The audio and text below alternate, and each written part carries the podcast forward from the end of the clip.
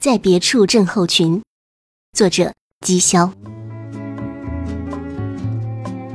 我有一位朋友，年纪长我几岁，工作能力很强，在我所处行业内算是小有名气。半年前他辞了职，在之后都在家中赋闲，每天喝茶写字，摆弄各种爱好，至少从社交软件上看，日子过得很充实。我有次跟他聊天，问他有没有工作的计划，他没有直接回答我，而是绕开我的问题，说着行业的问题所在。最后他说，没准换个城市，心境会改变很多。我被绕了进去，追着问，即使换了环境，这些问题不是依然还存在吗？他答道，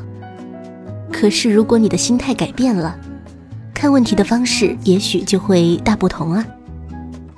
我说，心态的改变与环境有必要联系吗？他盯着我，直到看得我发毛，才一脸肯定地说，那是当然的了。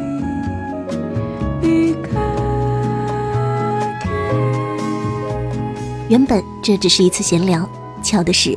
跟他告别2周后，相同对白又一次发生了。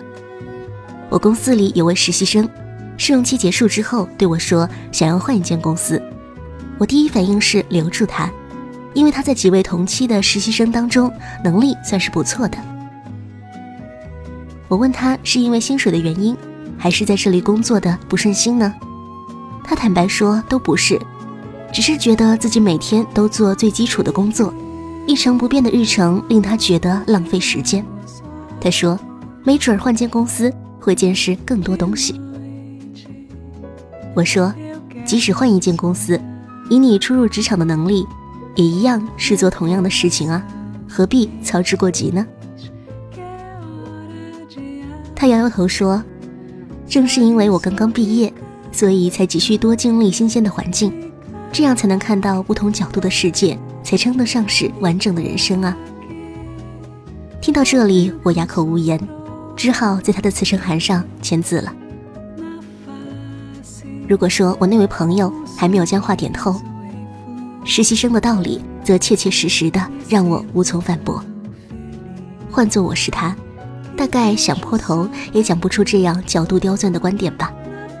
我不禁沉思，在大部分人眼中，世界狭窄就代表着见识浅、能力低，沦为弱势群体的想法根深蒂固。而经历不同环境所带来的阅历上的充电是正常的且理所当然的。然而在这个逻辑关系里，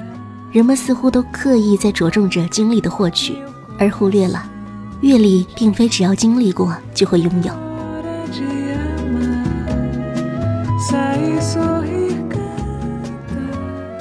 前不久我收到一位朋友从台北寄来的明信片，正面是雄伟的101大厦，背面却只潦草写着，不多说了，在赶飞机。回来的时候我去机场接他，问到台北的感受如何，他带着一脸倦容说，人太多，行程又紧张，很多景点都只是走马观花，照片都没拍几张。实在难以描述他语气中的失落，有不甘，有无奈，更多的是累。你看，明明是去度假，却让自己累成了一匹马。在此之前，他何尝不是抱着摆脱都市生活，躲到远方旅行，换个角度看世界的想法呢？然而这种急匆匆的经历，除了满心的疲累，我实在想不出可以有什么收获。事实上，我认识的许多人都是这样，在城市里一天天觉得毫无乐趣，枯燥乏味，犹如困兽，却以为去遥远的地方旅行时就会神采焕发，活灵活现。相同的工作做上1年半载，就开始怀疑是在蹉跎人生，却以为换间公司，换个环境，就可以寻找青春的激情，丰富的见闻和源源不断的新鲜感。在感情上，这种毫无逻辑的心理表现得更加淋漓尽致。遇见心仪的对象，睡前辗转反侧，脑补无数种和他在一起的甜蜜场景，自以为天造地设。然而真正走到一起时，却发现他矫情做作，爱慕虚荣，睡着打呼噜，醒来还有口气。方才大梦初醒，悔之晚矣。生活在别处，诗人兰波的这句话被米兰昆德拉弄得世人皆知，变成了困顿都市人们心中的精神鸦片。在一成不变的生活夹缝中求生存，难免会幻想在别处的美好，在那儿有清新空气恬静生活，有高薪待遇闲暇时光，更有粗心的梦想，志同道合的人群和无数喜闻乐见的艳遇。记得念书的时候，我们的天敌是父母口中别人家的孩子。不久你谈恋爱了，天敌变成了恋人言语当中别人家的男朋友女朋友。没想到不知不觉当中，我们自己已经为自己设好了来自同一星球的天敌，别处的生活。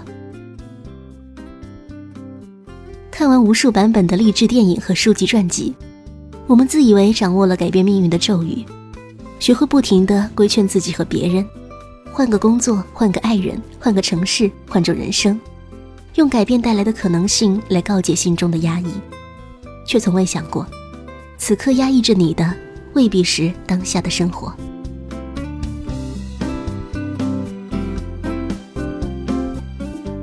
我另一位朋友大学的专业是西班牙语，毕业之后去厄瓜多尔援建铁路，在那儿工作了2年，决定回国。我问他原因，他说那里的环境过于艰苦，经常睡觉睡到一半，发现被窝里有一只巴掌大的毛茸茸的蜘蛛，出门走一圈，2米长的鳄鱼满街跑，有时候吃人，有时候被当地人捉走吃掉。不仅如此，他还遭遇过不下2次的持枪入室抢劫。终于有一天，他实在忍无可忍，觉得再待下去，可能总有一天会被鳄鱼吃掉，或者被无辜枪杀，于是毅然决定回国。回来之后，他找了一份翻译的工作，薪水在国内也算是还不错，但他始终无法适应。在厄瓜多尔的时候，他的工作比较自由，一到假期就买张机票满世界跑。可现在就连附近的旅游城市，他也只能望洋兴叹。实在忍不住的时候，他就在广州租一辆自行车，漫无目的的满城跑。这种不适应感遍布他生活的方方面面，在国外每天幻想着8大菜系，梦里都是活色生香，但是来到广州之后，仍然每天只在一家茶餐厅用餐，不是吃不起，而是完全没有了想要吃的欲望。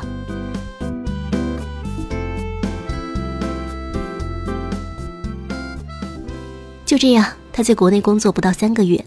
就决定重新去国外工作。比起空虚，他宁愿选择艰苦。他这种情况被我笑称为在别处症候群。在同一个地方，同一个环境待得越久，就会产生抵触的情绪和对别处生活的向往。但这种向往只是你对现实生活的失望和逃避，即使去到别处，也未必能够获得理想中的生活，你只是像个赌徒一般沉溺在那无数种可能性之中而已。我们习惯了时刻绷紧弦待命，哪怕是周末，也像是在与时间赛跑。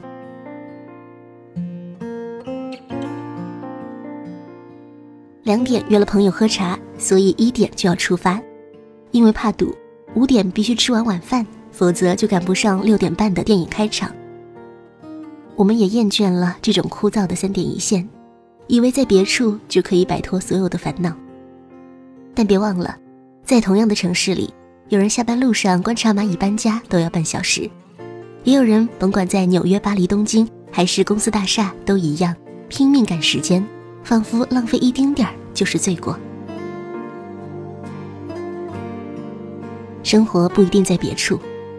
当我们将全部希望和幻想寄托在一个虚无的新环境时，可能我们早已忘却生活在这里的能力。其实不被生活改变，亦不放过丝毫享受生活的机会，也许这才是生活真正的模样。微博上有人讲，现代人个个都有选择困难症，在上海向往北京的烤鸭，在北京惦记广州的早茶，在广州垂涎重庆的火锅，在重庆梦到西安的肉夹馍。然而，我们在一次次向往和踟蹰中，浪费掉的绝不只是光阴。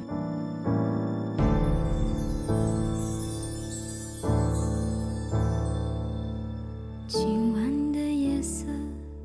很美，美得让人想吃一点水。若是夜空少了星星的点缀，月亮会不会累？这夜色凄凄的美，没有爱的人容易憔悴，就像霓虹般亮丽的周围，只是一种寂寞颓废。城市里所有寂寞的人类，有几个和我一样偷偷的流泪？若是将它一滴一滴积累，会不会流成一条冰冷的河水？城市里所有寂寞的人类，有几个像是真心一颗一颗的摧毁，会不会全世界和我伤悲？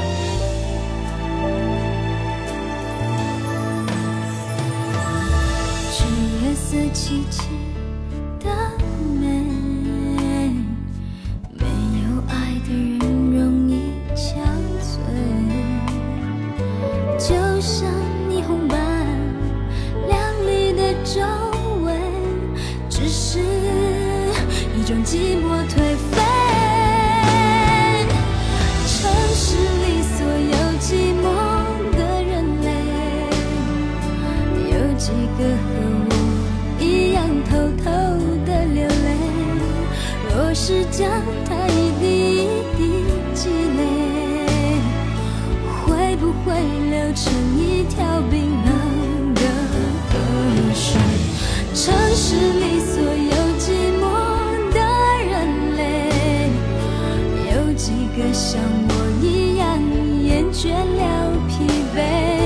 若是真心一颗一颗的摧毁，会不会全世界和我伤悲？整座城市陷入漆黑，孤独人在寻找自己的定位，伪装变成了一种防备，